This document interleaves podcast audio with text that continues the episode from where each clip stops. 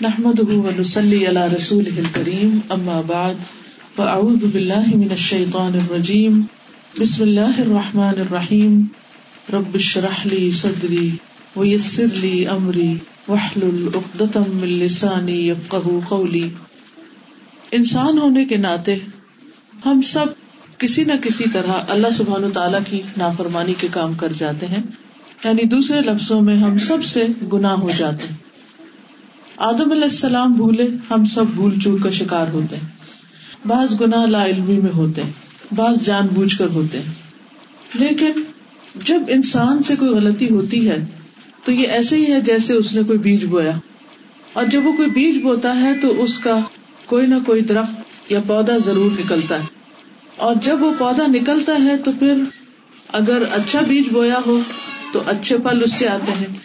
اور اگر خراب بیج بویا ہو یا ایسا بیج ہو کہ جس سے کانٹے اور کڑوے درخت نکلے تو وہ اس کے مطابق ہوتے ہیں۔ گناہ ایسے ہی ہے جیسے انسان اپنی زندگی میں کانٹے بو رہا۔ اور وہ کانٹے خود اسی کو چپتے اسی کو ہی نقصان دیتے یہ ایک کتاب ہے، دوائے شافی۔ آپ میں سے کئی لوگوں نے اس کا نام سنا ہوگا، اور کچھ لوگوں نے اسے شاید پڑھ بھی رکھا ہو۔ یہ کتاب بہت تفصیل کے ساتھ اس موضوع کو ڈسکس کرتی ہے کہ گناہوں کے اثرات انسان کی زندگی پر کس کس شکل میں پڑتے ہیں؟ کیونکہ جب انسان غلط کام کرتا ہے تو بعض اوقات اس کو احساس نہیں ہوتا کہ اس کا کوئی نقصان بھی ہوگا۔ مثلاً اگر ہم کوئی ایسی غذا کھا لیں جو ہمیں سوٹ نہ کرتی ہو، ہم اس سے الرجک ہو تو اس کا فوری ریئیکشن سامنے آ جاتا ہے۔ تو ہم آئندہ دوبارہ اس غذا کو کھانے سے پرہیز کرتے ہیں۔ لیکن بعض اوقات ایسا ہوتا ہے کہ کسی گناہ کا یا کسی کام کا فوری نتیجہ انسان کے سامنے نہیں آتا، جس کی وجہ سے وہ بار بار اس چیز کو یا اس غلطی کو دوہراتا رہتا ہے۔ اس لیے بہت ضروری ہے کہ ہم ان چیزوں کو جو ہمیں نقصان دینے والے ہیں، ان سے بچنے والے ہوں۔ یہ کتاب اگر آپ پڑھیں تو اس سے بہت ہی فائدہ ہوگا۔ اس کتاب کے اندر انہوں نے بہت تفصیل کے ساتھ بتایا ہے کہ نقصان کیا کیا ہوتا ہے۔ یعنی جب انسان اللہ سبحان و تعالیٰ کی نافرمانی کا کوئی کام کرتا ہے، تو اس کا کیا نقصان ہوتا ہے؟ اس میں مثلاً ایک نقصان انہوں نے یہ بتایا ہے کہ گناہ کا ایک اثر یہ بھی ہے کہ انسان کی روزی اور رسک میں تنگی ہو جاتی یعنی انسان کا رسک تنگ ہو جاتا ہے۔ اور یہ بات ایک صحیح حدیث سے ثابت ہے کہ ان نلابدہ لحرم الرسق بدم بھی کہ بندہ اپنے ارتقاب گناہ سے روزی اور رسک سے محروم ہو جاتا ہے۔ یعنی کوئی نعمت اس کو ملنے والی ہوتی ہے، لیکن گناہ کی وجہ سے وہ نعمت اس سے دور چلی جاتی ہے۔ پھر اسی طرح یہ امام ابن القیم الجوزیہ کی کتاب ہے۔ یہ لکھتے ہیں کہ گناہوں کا ایک اثر یہ بھی ہے کہ گناہ گار کو لوگوں سے وحشت ہو جاتی خاص طور پر ایسے لوگوں سے جو اسے دین کی طرف بلا رہے ان سے وہ گھبرانے لگتا ہے۔ پھر اسی طرح ایک اور اثر لکھتے ہیں کہ گناہوں کا ایک اثر یہ بھی ہے کہ گناہ گار کے معاملات میں طرح طرح کی مشکلات اور دشواریاں پیدا ہو جاتی ہیں۔ یعنی اس کے کاموں میں رکاوٹ پیدا ہونے لگتی ہے اور ہر دروازہ اس کو بند محسوس ہونے لگتا ہے۔ پھر گناہوں کا ایک اثر یہ بھی ہے کہ نافرمان آدمی اپنے دل میں ایک خطرناک اندھیرا محسوس کرتا ہے۔ یعنی غم کا اندھیرا کہہ لیں یا ڈپریشن کا اندھیرا کہ اس کے دل کے اندر ایک عجیب سی تاریخی ہوتی ہے۔ پھر کہتے ہیں کہ یہ تاریخی اتنی بھاری ہو جاتی ہے کہ اس انسان کی آنکھوں سے ظاہر ہونے لگتی ہے، اس کے چہرے پہ وحشت تاری ہونے لگتی ہے۔ اور چہرے پر جو نیکی کا ایک نور ہوتا ہے یا روشنی ہوتی ہے وہ ختم ہو جاتی ہے۔ پھر اسی طرح گناہوں کا ایک اثر یہ ہے کہ اس سے دل کمزور پڑ جاتا ہے، جسم کمزور پڑ جاتا ہے۔ یعنی دل کی کمزوری کیا ہے کہ پھر انسان کے اندر خوف پیدا ہونے لگتا ہے۔ فکر فاقہ اس کو گھیر لیتا ہے۔ اور بعض اوقات انسان جسمانی طور پر مضبوط بھی ہوتا ہے، لیکن جیسے قرآن مجید و منافقین کے بارے میں آتا ہے کہ یہ سبو نقل نسحت علیہم، کہ ہر چیز کو یا ہر خوفناک آواز کو وہ اپنے خلاف سمجھتے ہیں۔ یعنی ہر چیز سے ڈرنے لگ جاتے ہیں۔ پھر کہتے ہیں کہ گناہوں کا ایک نقصان یہ بھی ہوتا ہے کہ انسان اللہ تعالی کی اطاعت سے رک جاتا ہے۔ اللہ کی فرما برداری کرنے کو دل نہیں چاہتا، نماز کو دل نہیں چاہتا، قرآن پڑھنے کو دل نہیں چاہتا، ذکر کرنے کو دل نہیں چاہتا، یہ بھی دراصل گناہوں کے اثرات کی وجہ سے ہوتا ہے اس کی رکاوٹ کی وجہ سے۔ پھر کہتے ہیں کہ گناہوں کی ایک تاثیر یہ بھی ہے کہ انسان کی عمر کو تباہ کر دیتے ہیں، زندگی میں کوئی برکت نہیں رہتی، کوئی اچھا کام انسان سے سرزد نہیں ہوتا اور بعض اوقات جو کرتا ہے، اس کا کوئی نتیجہ سامنے نہیں آ رہا ہوتا۔ پھر اسی طرح کہتے ہیں کہ بعض گنا انسان کی زندگی کو بھی کم کر دیتے نہیں یعنی برکت تو کم ہوتی ہے، زندگی کو بھی کم کر دیتے ہیں، جیسے روزی کم ہو جاتی ہے۔ اور کم ہونے کا مطلب یا تو سالوں کی کمی ہے یا مدت کی کمی، یا پھر یہ ہے کہ ایسی زندگی ہر خیر سے کم ہوتی۔ اس میں کوئی خیر نہیں ہوتی، کوئی بھلائی کے کام نہیں ہوتے۔ پھر اسی طرح گناہوں کا ایک اثر یہ بھی ہوتا ہے کہ انسان گناہ پر گناہ کرنے لگتا ہے۔ وہ یہ سوچتا ہے کہ اب جاننا میں تو جانا ہی ہے، تو اس لیے کچھ اور بھی کر لو۔ یعنی اس کو توبہ کی توفیق نہیں ہوتی۔ اور توبہ کو اس کا دل بھی نہیں چاہتا۔ اور توبہ کے بعد وہ اپنے رویے سے باز بھی نہیں آتا۔ بلکہ بعض اوقات تو اسے پھر گناہوں پر فخر ہونے لگتا ہے۔ یعنی چوری اور اوپر سے سینا زوری۔ پھر اسی طرح یہ ہے کہ بعض پچھلی قومیں جو ہیں، ہم دیکھتے ہیں کہ اللہ سبحان تعالیٰ نے دنیا میں گناہوں کی وجہ سے ان کو تباہ بھی کر ڈالا۔ جیسے قوم نو ہے، قوم عاد ہے، قوم سبود ہے۔ پھر اسی طرح یہ کہ گناہوں کی نحوست سے صرف انسانوں کو نقصان نہیں پہنچتا بازو کا جانور تک اس سے متاثر ہوتے ہیں اور ان پر زندگی تنگ ہو جاتی مثلاً بارشیں رک جاتی ہیں یا ضرورت سے زائد بارشیں ہونے لگتی ہیں۔ یہ چیزیں بھی گناہوں کے اثرات جو باقی مخلوق پر پڑتے ہیں، اس کی طرف اس سے اشارہ ملتا ہے۔ پھر اسی طرح یہ ہے کہ گناہ جو ہے وہ انسان کی عقل کو مارتے ہیں یعنی مت ماری جاتی ہے۔ اور انسان ایسے کام کرنے لگتا ہے کہ جن میں کوئی سمجھداری نہیں ہوتی۔ پھر اسی طرح یہ ہے کہ گناہ جو ہے وہ انسان کے لیے ذلت کا باعث بنتے ہیں۔ دنیا میں بھی رسوائی کا باعث بنتے ہیں۔ اور بعض گناہ ایسے ہیں کہ جن کے کرنے والوں پر لانت بھی بھیجی گئی ہے۔ یعنی قرآن و حدیث میں تفصیل کے ساتھ ان کا ذکر ملتا ہے۔ پھر گناگار جو ہوتا ہے وہ دعا سے محروم رہتا ہے۔ یعنی اس کا دعا کرنے کو دل نہیں چاہتا۔ اور بعض کا دوسروں کی دعائیں بھی اس کو نہیں ملتی۔ کیونکہ دوسروں کے ساتھ کوئی خیر و بلائی نہیں کرتا تو پھر دوسروں کی طرف سے اس کو کوئی فیض نہیں پہنچتا۔ پھر اسی طرح یہ ہے کہ دنیا میں جب بحثیت قوم کوئی گناہ کرنے لگتی تو بعض اوقات اجتماعی آفات آتی ہیں۔ زلزلے آتے ہیں یا طوفان آتے ہیں یا اور اسی طرح کی مصیبتیں انسانوں پر آ جاتی ہیں۔ پھر اسی طرح گناہ کا ایک اثر یہ بھی ہے کہ دل سے حیا ختم ہو جاتی ہے، جو کہ ایمان کا ایک حصہ ہے۔ پھر اسی طرح گناہوں کی سزا میں سے دنیا کی تو تکلیفیں اور نقصان ہے ہی کہ رسک روزی کم ہو جاتی ہے یا انسان کے کاموں میں رکاوٹ آتی ہے۔ آخرت کی ہلاکت بہت ہی بڑی ہے اور انسان اللہ تعالیٰ کے قرب سے محروم ہو جاتا ہے۔ یعنی اللہ تعالیٰ کے قریب نہیں جا پاتا۔ اور وہ ذکر ازگار کرتا بھی ہے تو وہ بھی بے روح ہوتے ہیں۔ نماز پڑھتا ہے تو یوں لگتا ہے جیسے کوئی نماز پڑھی نہ ہو۔ اور اس میں پوری طرح اس کا دل بھی نہیں لگتا۔ پھر اسی طرح اگر گناہ ایسے ہو کہ جو حقوق لباس سے تعلق رکھتے ہوں، جیسے بندوں پر ظلم کرنا ہو، تو اس سے بندوں کی بد دعائیں بھی انسان کو ملتی ہیں۔ اور پھر ان چیزوں کی وجہ سے انسان اللہ کا نہیں، شیطان کا دوست بننا شروع ہو جاتا ہے۔ اور شیطان اس کو اپنے گھیرے میں کر لیتا ہے۔ جب شیطان اپنے گھیرے میں کر لیتا ہے اس کو یا اس کے دل پہ قبضہ کر لیتا ہے، تو انسان پھر دیکھتا بھی شیطان کی مرضی کا ہے اور سنتا بھی اسی کی مرضی کا ہے اور اس کے ہاتھ پاؤں بھی شیطان کے ایک طرح سے اعلی کار بن جاتے ہیں۔ تو اس لیے بہت ضروری ہے، یہ کتاب تو خیر ساری ہے ہی اس ٹاپک کے اوپر، بہت ہی زبردست کتاب ہے۔ اگر اردو مشکل معلوم ہو تو اس کے آڈیوز بھی موجود ہیں۔ لیکن میں سمجھتی ہوں کہ زندگی میں ایک دفعہ سب کو یہ کتاب پڑھنی ضرور چاہیے۔ اس کا نام ہے دوا شافی۔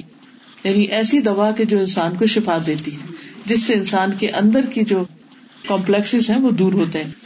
تو جب ہمیں یہ بات سمجھ میں آ جائے کہ گناہ جو ہے وہ انسان کے لیے نقصان دہ ہے اور ہم میں سے کوئی بھی یہ نہیں کہہ سکتا کہ میں نے تو کبھی کوئی غلطی کی نہیں ہے۔ اور انجانے میں، بھول چوک میں انسان کے منہ سے بعض اوقات کو ایسی بات نکل جاتی ہے جو اللہ تعالیٰ کو پسند نہیں آتی۔ بعض اوقات انسان کے ہاتھ سے کوئی ایسا کام ہو جاتا ہے، انسان کی سوچ میں ایسی چیز آ جاتی ہے جو ناپسندیدہ ہوتی ہے۔ کیونکہ اللہ سبحان و تعالیٰ کا ناپسندیدہ انسان وہ ہے کہ جس کا دل گناگار اور دل کے گناہ جو ہے وہ بہت سارے ہوتے ہیں۔ اسے برے خیالات ہیں، بدزنی جو ہے، یہ تمام چیزیں شامل ہو جاتی تو ہمیں پھر ان کو دھو ڈالنا چاہیے۔ اسی لیے آج کی مجلس میں یہ کتاب تقسیم کی گئی ہے اور اس سے ہم کچھ چیزیں پڑھیں گے بھی کہ ہم چاہے اپنے گناہوں کو پہچانے یا نہ پہچانے یا ان کے اثرات دیکھیں۔ تو اس کے لیے ضروری ہے کہ ہم پھر ایسے کام کریں کہ جس سے گناہ دھل جائے اور ویسے بھی انسان کو جیسے جسمانی طور پر نہانے دھونے کی ضرورت رہتی ہے، ہماری باڈی کو ڈیٹاکس کرنے کی ضرورت رہتی ہے۔ اسی طرح انسان کو گناہوں سے نجات حاصل کرنے کے لیے صرف زبانی توبہ نہیں کافی، بلکہ عملی طور پر بھی بہت کچھ کرنے کی ضرورت ہوتی۔ تو آپ اس کتاب کو کھول لیجیے تاکہ آپ اب بھی اس کو پڑھیے اور ادھر جانے کے بعد بھی دوسروں سے بھی شیئر کر سکتے ہیں اور اس کے ساتھ ساتھ آپ ان چیزوں پر عمل بھی کر سکتے ہیں۔ قرآن مجید میں اللہ تعالیٰ فرماتے ہیں کہ ان الحسنات یدھب سیاد حسنات سیاد کو لے جاتی یعنی ایک انسان سے اگر کوئی غلطی ہو جاتی ہے اور اس کے بعد وہ اچھا کام کرتا ہے، تو اچھائی برائی کو مٹا دیتی ہے۔ تو پھر ہم کیا ایسے کام کریں کہ جس سے ہماری برائیاں ساتھ ساتھ مٹتی چلی جائیں؟ تو وہ کون سے اعمال ہیں کہ جس کی وجہ سے انسان کی برائیاں دور ہو جاتی اس میں سب سے پہلے آپ دیکھیں کہ وزو کے بعد دو رکت نفل پڑنا پیج نمبر نائنٹین آپ دیکھیے۔ اس کا مقدمہ وغیرہ آپ گھر جا کے خود پڑھ لیجیے مثلاً جب یہ احساس ہو کہ مجھ سے غلطی ہو گئی ہے، کوئی بات زبان سے نکل گئی ہے، کوئی عمل میں ایسی چیز آ گئی ہے، جو ہی احساس ہو تو انسان کو اس گناہ کا بوجھ اتارنے کی فکر کرنی چاہیے۔ ہٹانے کی فکر کرنی چاہیے، نہ کہ وہ سینے پر لیے رہے۔ کیونکہ گناہ کو قرآن مجید میں وزر کہا گیا ہے کہ وہ ایک بوجھ ہے۔ دنیا میں بھی بوجھ ڈالتا ہے انسان کے اوپر اور آخرت میں تو اس کے نام اعمال میں اس کے لیفٹ ہینڈ کی طرف جو اس کی کتاب لکھی جا رہی ہے، وہ اس کے لیے اگر بھاری ہو گئی تو پھر قیامت کے دن نجات مشکل ہو جائے گی۔ تو کہتے ہیں کہ وہ امال جن سے آدمی کے پچھلے سارے گنا معاف ہو جاتے ہیں، ان میں پہلا عمل یہ ہے کہ آدمی کامل توجہ سے وزو کرے۔ یعنی اچھی طرح اہتمام کے ساتھ جس میں انسان کی جسم کا کوئی حصہ خشک نہ رہے، ہاتھوں پر کوئی نیل پالش نہ ہو، یا جسم پر کوئی ایسی چیز چپکی بھی نہ ہو کہ جس سے پانی کی رکاوٹ پوری طرح مصنون طریقے سے وزو کرے اور پھر دو رکت نماز پڑھے۔ حضرت حمران جو حضرت عثمان کے غلام تھے، وہ بیان کرتے ہیں، انہوں نے دیکھا کہ حضرت عثمان نے وزو کا پانی منگوایا اور اپنے دونوں ہاتھوں پر برتن سے پانی ڈالا۔ اور ان کو تین مرتبہ دھویا۔ برتن سے کس طرح؟ یعنی جیسے یہ برتن ہو تو یوں کر کے۔ خشک ہاتھ کو برتن کے اندر نہیں ڈالنا چاہیے۔ اور خصوصاً صبح اٹھ کر۔ ایک انسان کو نہیں پتا کہ اس کا ہاتھ کسی نجاست والی جگہ پہ نہ لگ گیا ہو۔ تو جب پہلے زمانے میں ٹیپس نہیں ہوتی تھی اور اگر آج بھی کبھی ٹیپ نہ ہو تو اس کا طریقہ یہ ہے کہ جیسے لوٹے سے ڈال کے یا کسی بھی برتن سے ہاتھ میں پانی ڈال کے پھر پہلے ہاتھوں کو اچھی طرح دھوئے۔ جب ہاتھ دھل جائے تو پھر بے شک پانی چلو بھر کے بھی کلی اور ناک میں پانی اور منہ وغیرہ باقی کام کر سکتا ہے۔ تو حضرت عثمان رضی اللہ تعالیٰ انہوں نے پانی برتن سے انڈیلا، تین مرتبہ ہاتھ کو دھویا۔ ایک مرتبہ دھویا پھر دوسری دفعہ دھویا پھر تیسری دفعہ۔ یہ نہیں کہ صرف تین دفعہ مل دیا، نہیں۔ تین دفعہ لے کے تین دفعہ دھویا۔ پھر اپنا دایا ہاتھ پانی کے اندر ڈالا۔ اس کے بعد کلی کی اور ناک میں پانی چڑھایا اور ناک کو جھاڑا۔ پھر تین مرتبہ چہرہ دھویا، ہاتھوں کو کوہنیوں تک تین مرتبہ دھویا، پھر اپنے سر کا مسا کیا۔ پھر اس کے بعد ہر پاؤں تین تین بار دھویا یعنی الگ الگ، تین بار۔ اب اگر ٹیپ میں بھی آپ دھوئے تو تین دفعہ کم از کم پاؤں کو آگے بڑھائے پانی کے نیچے، تاکہ تین دفعہ کا عمل پورا ہو جائے۔ پھر فرمایا، میں نے نبی صلی اللہ علیہ وسلم کو دیکھا وزو کرتے ہوئے۔ آپ نے میرے اس وزو جیسا وزو کیا یعنی وہ ایک عملی طور پر سنت کو زندہ کر رہے تھے، اور فرمایا، جو کوئی میرے اس وزو کی طرح وزو کرے یعنی درست وزو کرے، پھر دو رکت تحیت الوزو کی پڑھے، اور ان میں اپنے دل میں مختلف خیالات لے کر نہ آئے۔ یعنی ادھر ادھر کی کہانیاں نہ سوچے، لوگوں کے بارے میں نہ سوچے، گھر کے کاموں کے بارے میں نہیں سوچے، اور باتیں نہیں سوچے۔ تو اللہ تعالیٰ اس کے پچھلے گناہ معاف کر دے گی۔ یعنی یہ اتنا بڑا کام ہے۔ بظاہر چھوٹا سا لگ رہا ہے، لیکن دو شرائط ہے بڑی۔ ایک تو یہ کہ وزو بالکل صحیح ہو، اور دوسرے یہ کہ نماز بھی پورے خوشبو سے پڑی گئی ہو، اور اس میں کوئی اور بات نہ سوچی جائے۔ یعنی پورا جہاد کرنا پڑتا ہے انسان کو کہ ادھر ذرا سا غافل ہوتا تو فوراً شیطان خیال ڈال دیتے پھر اس کو جھٹکے، پھر جھٹکے پھر جھٹکے پھر جھٹکے۔ اور پوری طرح یکسوئی کے ساتھ نماز پڑھ لے اور یہ ایک طرح سے سلاط توبہ ہے۔ اللہ تعالیٰ سے انسان توبہ کر لے تو اللہ تعالیٰ اس کے گناہ معاف کر دے۔ کیونکہ کتنی دفعہ ایسا ہوتا ہے کہ ہمارے گناہ ہمیں پریشان کیے رکھتے ہیں۔ اندر سے ہمیں ہلائے رکھتے ہیں اور بار بار اٹھ اٹھ کے آتے رہتے کبھی رات کو نیند نہیں آتی، کبھی خوابوں میں ایسی چیزیں نظر آنے لگتی ہیں۔ کبھی بظاہر، جیسے کہ ایک عالم نے کہا تھا کہ جب میں کوئی گناہ کرتا ہوں تو اس کا اثر اپنی بیوی اور سواری میں پاتا ہوں کہ وہ میرے نافرمان ہو جاتے بیوی بات نہیں مانتی کہ بچے بات نہیں مانتے، گاڑی خراب ہو جاتی ہے گاڑی میں کوئی مسئلہ ہو جاتا ہے، یہ بھی گناہوں کے اثرات میں سے ایک اثر ہوتا ہے۔ تو اس کے لیے انسان اگر دیکھے کہ کوئی اس قسم کی رکاوٹیں آ رہی ہیں کسی بھی کام میں، تو یہ عمل دوہرائے کچھ مشکل نہیں۔ زیادہ زیادہ دس منٹ لگ جائیں گے، پندرہ منٹ لگ جائیں گے۔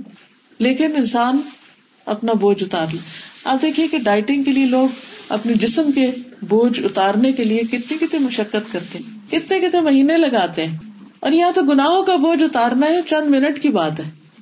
بس پورے اخلاص کے ساتھ انسان اللہ تعالیٰ سے دعا کرے۔ ایک اور روایت میں آتا ہے کہ حضرت عثمان جب وزو کر چکے تو کہنے لگے، میں تم کو ایک حدیث سناتا ہوں۔ اگر قرآن کی ایک آیت نہ ہوتی تو میں تم کو حدیث نہ سناتا۔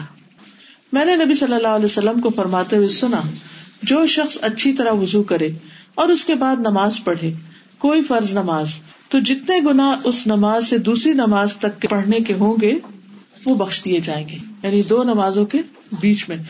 تو اس سے یہ پتا چلتا ہے کہ کسی خاص گنا کے لیے الگ نفل بھی پڑھے جا سکتے ہیں، ورنہ اگر ہر نماز انسان اس طرح پڑھ لے کہ وزو بھی ٹھیک ہو اور توجہ بھی ہو، تو ان شاء اللہ پچھلی نماز سے اس نماز تک کے بیچ میں کوئی غلطی ہوگی تو وہ ساتھ ساتھ دھلتی چلی جائے گی۔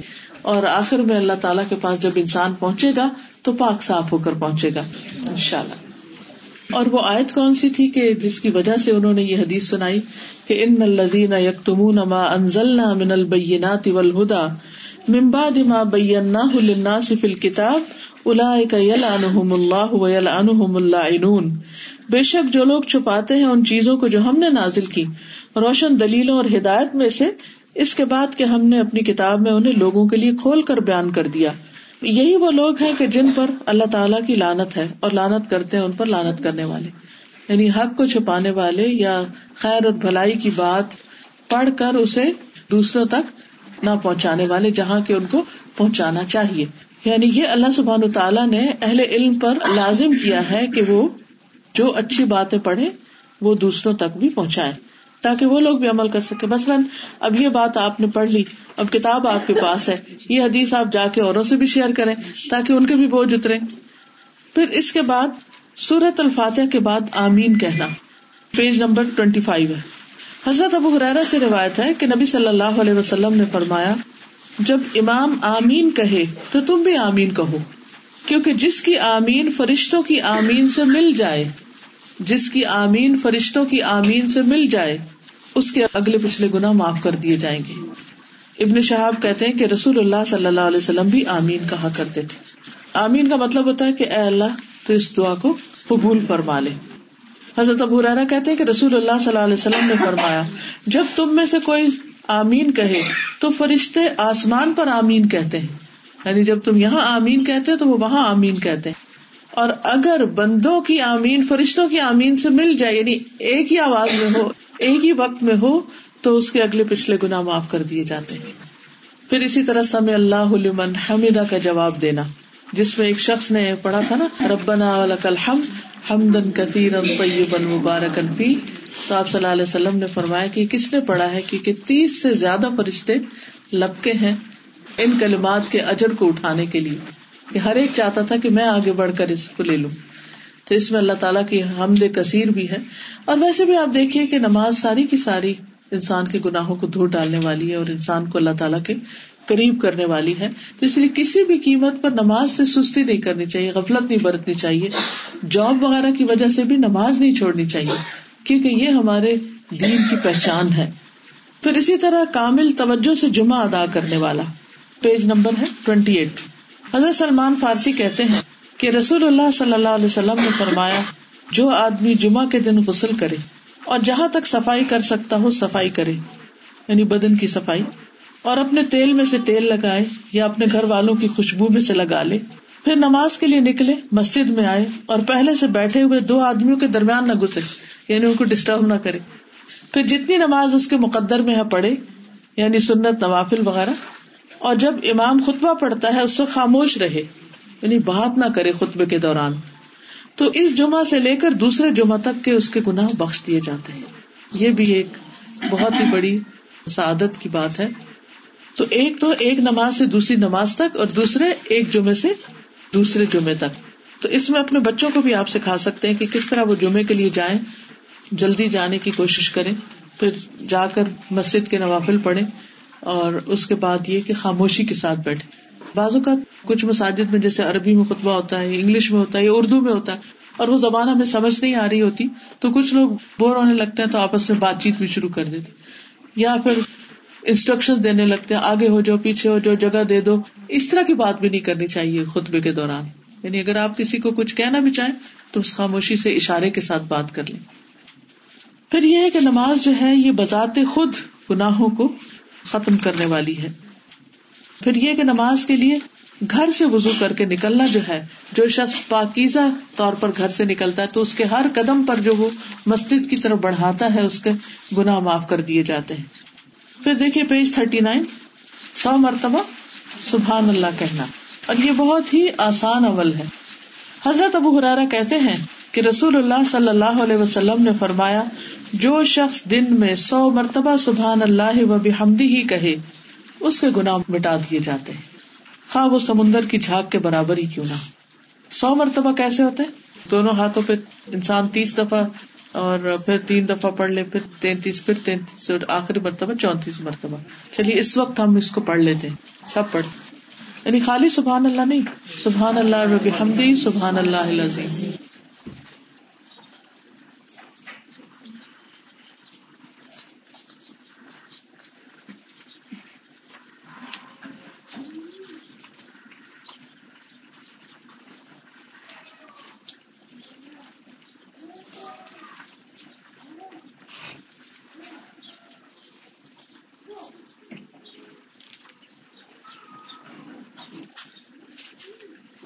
کیسا لگا؟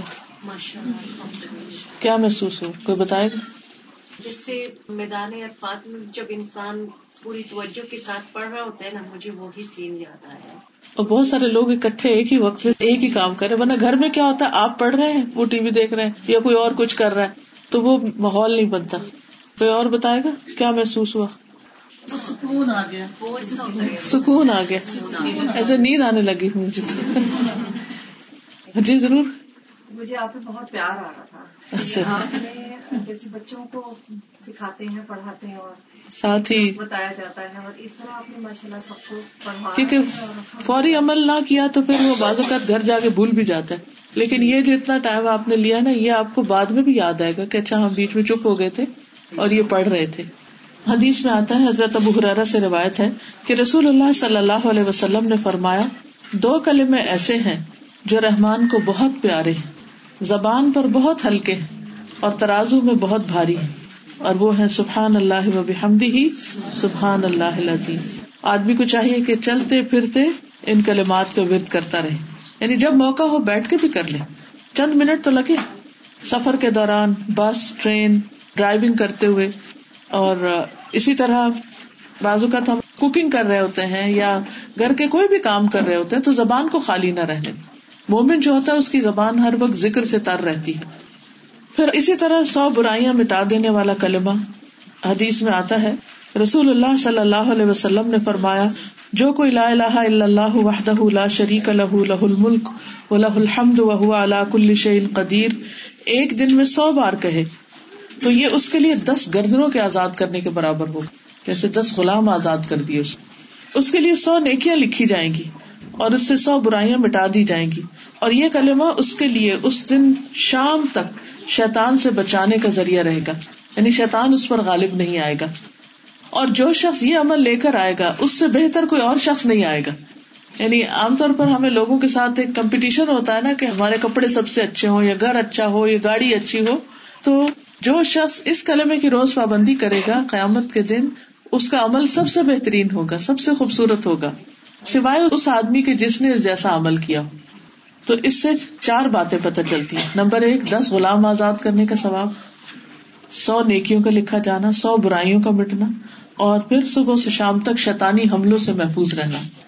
اور اگر سو مرتبہ نہ کہہ سکے، تو دس مرتبہ کہہ لیں۔ دس مرتبہ صبح، دس مرتبہ شام۔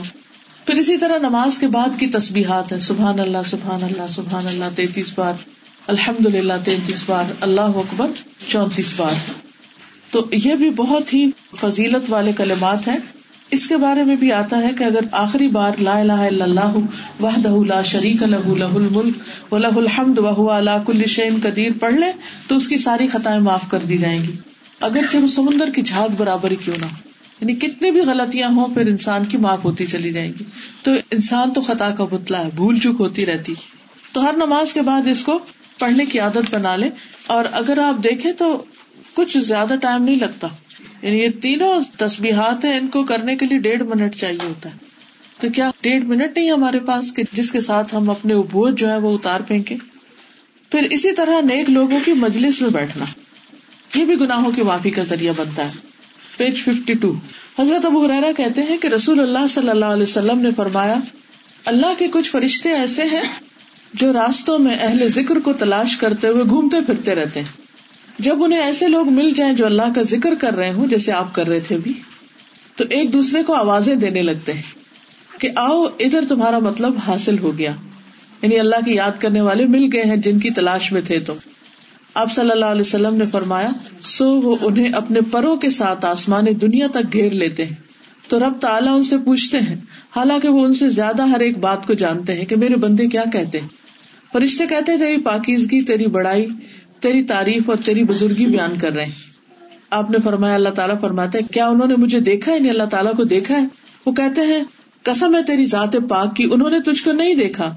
اس وقت اللہ تعالیٰ فرماتے اگر وہ مجھ کو دیکھ لے تو ان کا کیا حال ہو؟ فرشتے کہتے ہیں، پھر تو اس سے بھی زیادہ تیری عبادت کرتے یعنی اور بھی شوق سے کرتے، تیری بڑائی بیان کرتے، تیری تصویر کرتے۔ اللہ تعالیٰ فرماتا ہے، تو وہ مجھ سے کیا مانگتے ہیں؟ فرشتے کہتے ہیں وہ جنت کا سوال کرتے ہیں۔ اللہ تعالیٰ فرماتے کہ انہوں نے جنت کو دیکھا ہے۔ فرشتے ارض کرتے ہیں، تیری ذات کی قسم، انہوں نے جنت کو نہیں دیکھا۔ اللہ تعالیٰ فرماتے اگر وہ جنت کو دیکھ لیتے تو کیا ہوتا؟ وہ کہتے ہیں کہ اگر وہ اسے دیکھ لے تو اس سے زیادہ ہرس کرے اور اس سے بڑھ کر اسے طلب کرے یعنی وہ جنت کا سوال بہت زیادہ کرے اب دیکھیے دنیا میں جس چیز کی ہمیں ہرس ہوتی ہے، کوئی خوبصورت چیز ہمیں نظر آ جاتی، تو ہم دعائیں مانگنے لگتے کہ اللہ، بس یہ مجھے مل جائے۔ یا کوشش کرنے لگتے ہیں۔ تو جس کو جنت نظر آ جائے، پھر وہ کیسے نہیں اس کا سوال کرے گا؟ تو ہمیں اللہ اور اس کے رسول صلی اللہ علیہ وسلم کے وادوں پر یقین کرتے ہوئے جنت کو جیسی وہ ہے اور جو ہمیں اس کے مناظر بتائے گئے ہیں، ان کو دیکھ کر، ان کا شوق رکھتے ہوئے خوب اچھی طرح دعا کرنی چاہیے۔ فرمایا تو کس چیز سے پناہ مانگتے ہیں؟ فرشتے کہتے ہیں کہ آگ سے۔ فرمایا کیا انہوں نے آگ دیکھی؟ وہ کہتے نہیں، تیری ذات کی قسم، انہوں نے اسے دیکھا نہیں۔ فرمایا، اگر دیکھ لیں تو کیا حال؟ فرشتے کہتے ہیں، اگر اسے دیکھ لیں تو اور زیادہ اس سے بھاگے اور اس سے اور زیادہ ڈرے۔ اللہ تعالیٰ فرماتے ہیں، تو میں تمہیں گواہ بناتا ہوں کہ میں نے انہیں بخش دیا۔ ایک فرشتہ کہتا ہے، اے رب تعالیٰ، ان یاد کرنے والے بندوں میں ایک شخص کسی اور کام کے لیے وہاں آ کے بیٹھ گیا تھا۔ یعنی وہ اس مجلس میں شریک ہونے کے لیے نہیں آیا تھا۔ ویسے ہی جا رہا تھا تو اس نے دیکھا کچھ لوگ یہاں بیٹھے تو وہ بھی آ کے بیٹھ گیا۔ تو وہ ان میں شریک نہیں تھا۔ اللہ تعالیٰ فرماتے یہ ایسے بندے ہیں جن کے پاس بیٹھنے والا بھی بد نصیب نہیں ہوگا۔ یعنی ایسی مجلس میں جا کر اگر کوئی بیٹھ جائے تو کچھ نہ کچھ ضرور لے کر اٹھے گا۔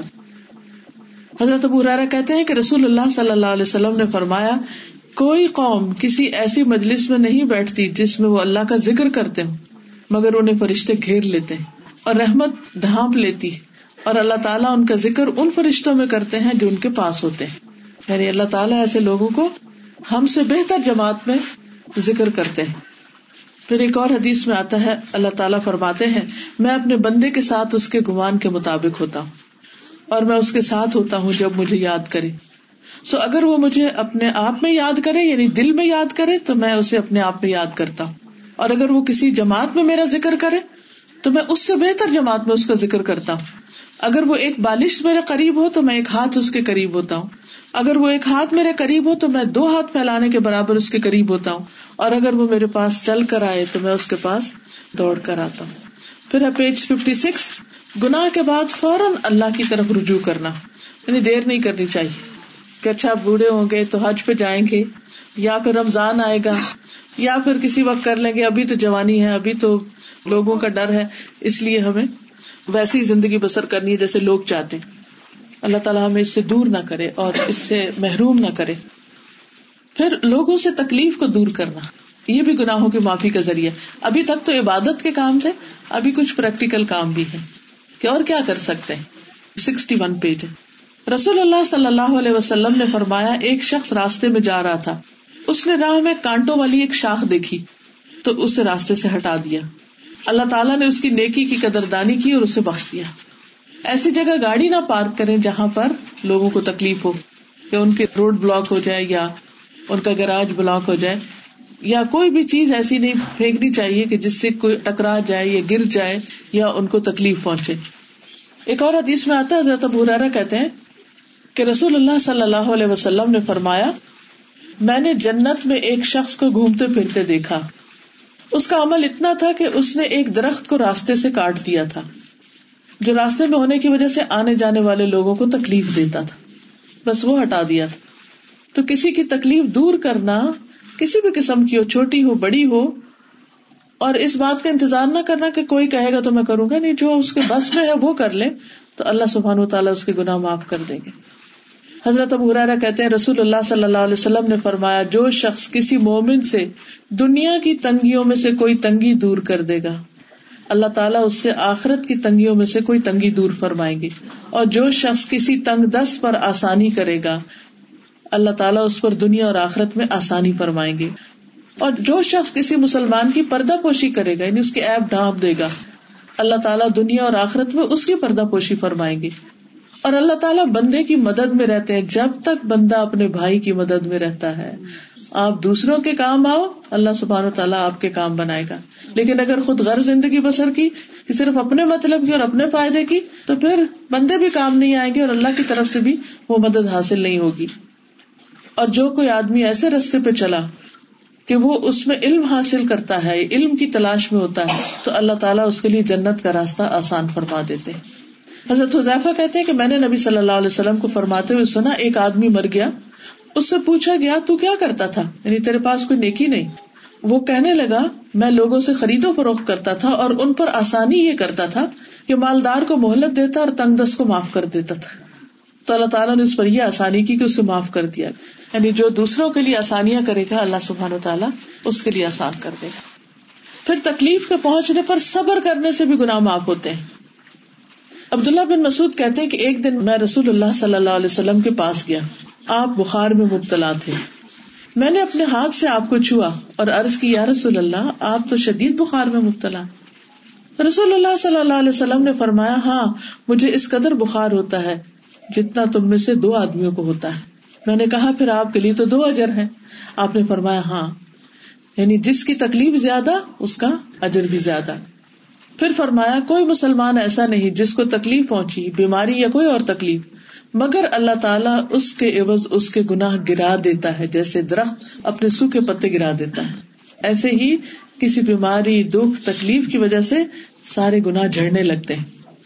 ایک اور جگہ پر آتا ہے کہ گناہ آدم کے بیٹے کی خطاؤں کو یوں دور کر دیتا ہے جیسے بھٹی لوہے کے میل کو دور کر دیتی نبی صلی اللہ علیہ وسلم نے فرمایا، مسلمان کو کوئی دکھ پہنچے، یا تکلیف آئے، رن جائے، غم آئے، یا کوئی صدمہ اور ایزا پہنچے، یہاں تک کہ ایک کانٹا بھی چپ جائے، تو ہر چیز کے بس اللہ تعالیٰ اس کے گناہ دور کر دیتا ہے۔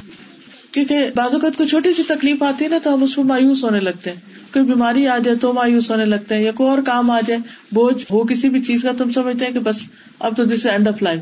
پریشان نہیں ہونا چاہیے، اس موقع کو اجر کمانے کا ذریعہ سمجھنا چاہیے۔ حضرت عائشہ کہتی ہے کہ رسول اللہ صلی اللہ علیہ وسلم نے فرمایا، کسی مسلمان کو کانٹا لگے یا اس سے زیادہ کوئی دکھ پہنچے؟ مثلا انجیکشن لگتا ہے، آپ کو سوئی جاتی ہے، جسم یہ بلڈ دیتے ہیں آپ تو۔ تو اللہ تعالیٰ اس کے عوض اس کا ایک درجہ بڑھا دیتے ہیں اور اس سے گناہ مٹا دیتے ہیں۔ کچھ بیماریوں پر انعامات ہیں۔ جیسے اگر آنکھیں چلی جائیں تو اس پر جنت کا وعدہ ہے۔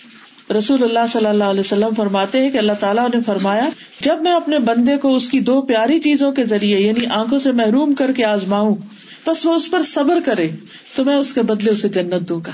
یعنی دنیا میں تو تکلیف ہے، لیکن اس کا انجام بہت اچھا ہے۔ جنت جیسی چیز اگر کسی کو مل جائے، تو اور کیا چاہیے؟ پھر اسی طرح مرغی پر صبر، تعاون کی بیماری سے فوت ہونے پر صبر۔ جس عورت کو بچوں کی وفات سے آزمایا جائے یعنی اس کے بچے فوت ہو جائیں اس کی زندگی میں، تو ماں کے لیے اس سے بڑا دکھ کوئی نہیں ہوتا۔ تو اس پر اس کے لیے اجر ہے۔ جو قیامت کے دن دوزخ سے اس کے لیے آڑ بن جائیں گے۔ اسی لیے جب کوئی بیمار ہوتا تو ہم کہتے لاواس تہور ان شاء اللہ کوئی بات نہیں، یہ بیماری جو ہے وہ گناہوں سے پاکیزگی کا ذریعہ بنے گی۔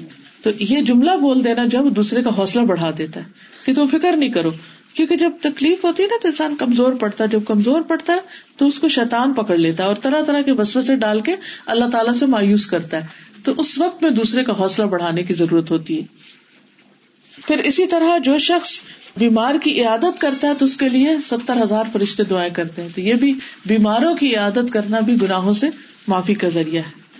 پھر اسی طرح تحجد کے وقت نماز پڑھنا، یوم ارفا کے دن ساروں کے گناہ معاف ہو جاتے ہیں۔ پھر رمضان المبارک کے روزے رکھنا تراوی پڑھنا، یہ گناہوں کی معافی کا ذریعہ ہے۔ للت القدر میں قیام کرنا، پھر اسی طرح تقوا اللہ سے ڈرنا، پھر نبی صلی اللہ علیہ وسلم کی اطاعت، جو سنتوں کی پیروی کرے، اس کے بھی گناہ معاف کر دیے جاتے ہیں۔ اور پھر اگر کوئی انسان کبیرہ گناہوں سے بچے تو سگیرہ گناہ معاف کر دیے جاتے ان تج ترب کبائر نکفر ان کم سیات کم ندخل کم مدخلن کریما۔ اگر تم بچتے رہو گے ان بڑے بڑے گناہوں سے جن سے تمہیں روکا گیا ہے، تو ہم دور کر دیں گے تم سے تمہاری برائیوں کو اور ہم تمہیں عزت کی جگہ میں داخل کریں گے۔ پھر اسی طرح سچائی کو اختیار کرنا، اس سے بھی گناہ معاف ہوتے ہیں۔ صدقہ چھپا کے دینا، یہ اللہ تعالیٰ کے غزب کو ٹھنڈا کرتا ہے۔ پھر اللہ تعالیٰ سے ڈرنا، ان الدین یکشون ربا ہوں بالغیبی لہم مغفرت و اجر کریم۔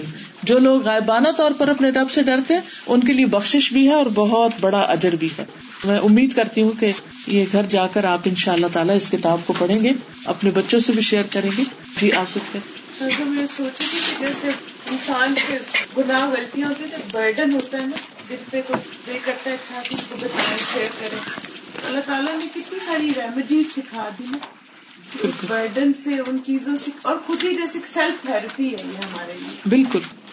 اب ہم ان شاء اللہ تعالیٰ دعا کر لیتے ہیں کچھ اور اس کے بعد اجازت چاہوں سبحان اللہ والحمد للہ ولا الہ الا اللہ واللہ اکبر۔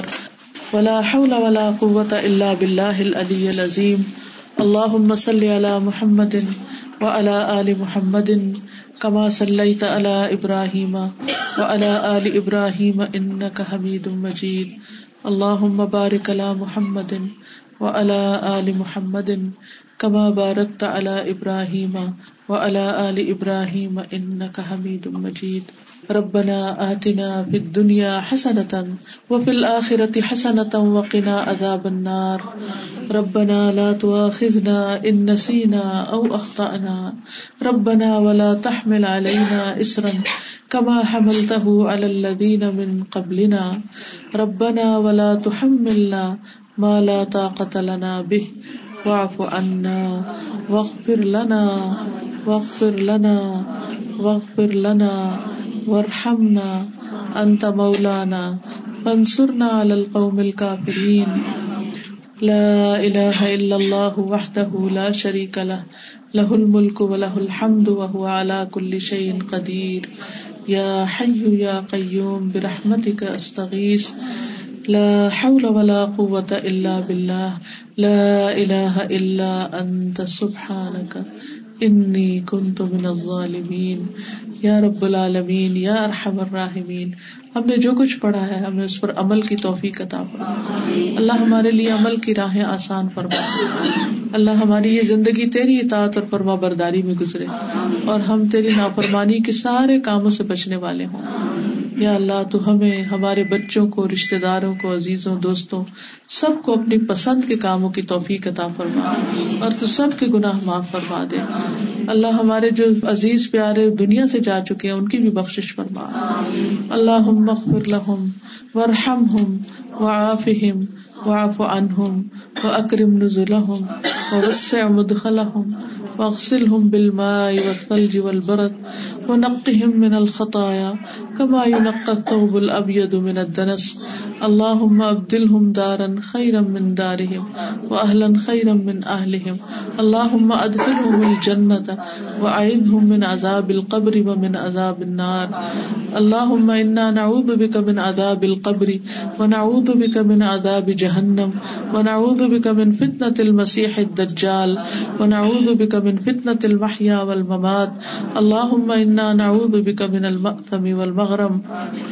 لا حول ولا قوة إلا بالله العلي العظيم اللهم إنا نعوذ بك من جهد البلاء ودرك الشقاء وسوء القضاء وشماتة الأعداء اللهم انا نسألك من الخير كله، عاجله وآجله، ما علمنا منه وما لم نعلم، ونعوذ بك من الشر كله، عاجله وآجله ما علمنا منه وما لم نعلم۔ یا اللہ، جو کچھ ہم نے پڑھا ہے ہمیں اس پر عمل کرنے والا بنا۔ اللہ ہماری بھول چوک اور خطاؤں سے درگزر فرما۔ اللہ ان گناہوں کو بھی معاف کر دے جو ہم نے انجانے میں کیے۔ اور ان گناہوں کو بھی معاف کر دے جو ہم سے انسانی کمزوری کے تحت ہو۔ یا رب العالمین، تو ہمارے گناہوں کی وجہ سے ہم سے خیر کو نہ روکنا۔ یا رب العالمین تو ہم سب پر اپنی رحمت نازل فرما۔ سب کی بیماریاں دور فرما۔ اللہ جسمانی، روحانی تکلیفیں، بیماریاں سب دور فرما۔ یا رب العالمین، ہمارے بچوں کو نیک ہدایت عطا فرما۔ اللہ ان کی ساری مشکلات دور کر دے۔ یا رب العالمین، تو ہمیں اس ملک میں رہتے ہوئے اپنے آپ کو صحیح مسلمان کی حیثیت میں رکھنے کی توفیق دے اور اپنے دین کی طرف بلانے والوں میں شامل کر دے۔ یا اللہ، جو بھی لوگ دین کا کام کر رہے ہیں تو اپنی رحمت سے ان کی مدد فرما، ان کی ساری مشکلات آسان فرما دے، ان کے دلوں کو باہم جوڑ دے۔ یا اللہ، تو ہمارے گناہوں کو معاف کر دے۔ یا اللہ، جتنے بھی بیمار ہیں انہیں صحت دے اور جو دنیا سے جا چکے ان کو بخش دے۔ اور ہم سب کو دنیا اور آخرت کی بھلائیاں نصیب فرما۔ جنہوں نے اس محفل کا اہتمام کیا، انہیں جزائے خیر عطا فرما اور جو لوگ آئے ہیں، تکلیف اٹھا کر ان سب کا آنا قبول فرما اور جو کچھ بھی ہم نے ان دنوں میں کیا ہے، یا رب العالمین، اس سارے کو قبول فرما۔ ربنا تقبل منا ان کا انت السمیع العلیم۔ وتب علینا ان کا انت التواب الرحیم۔ وصلی اللہ تعالی علی خیر خلقہ محمد وعلى آله وأصحابه وأهل بيته أجمعين برحمتك يا أرحم الراحمين إلهي آمين سبحانك اللهم وبحمدك اشهد ان لا اله الا انت استغفرك واتوب اليك السلام عليكم ورحمة الله وبركاته.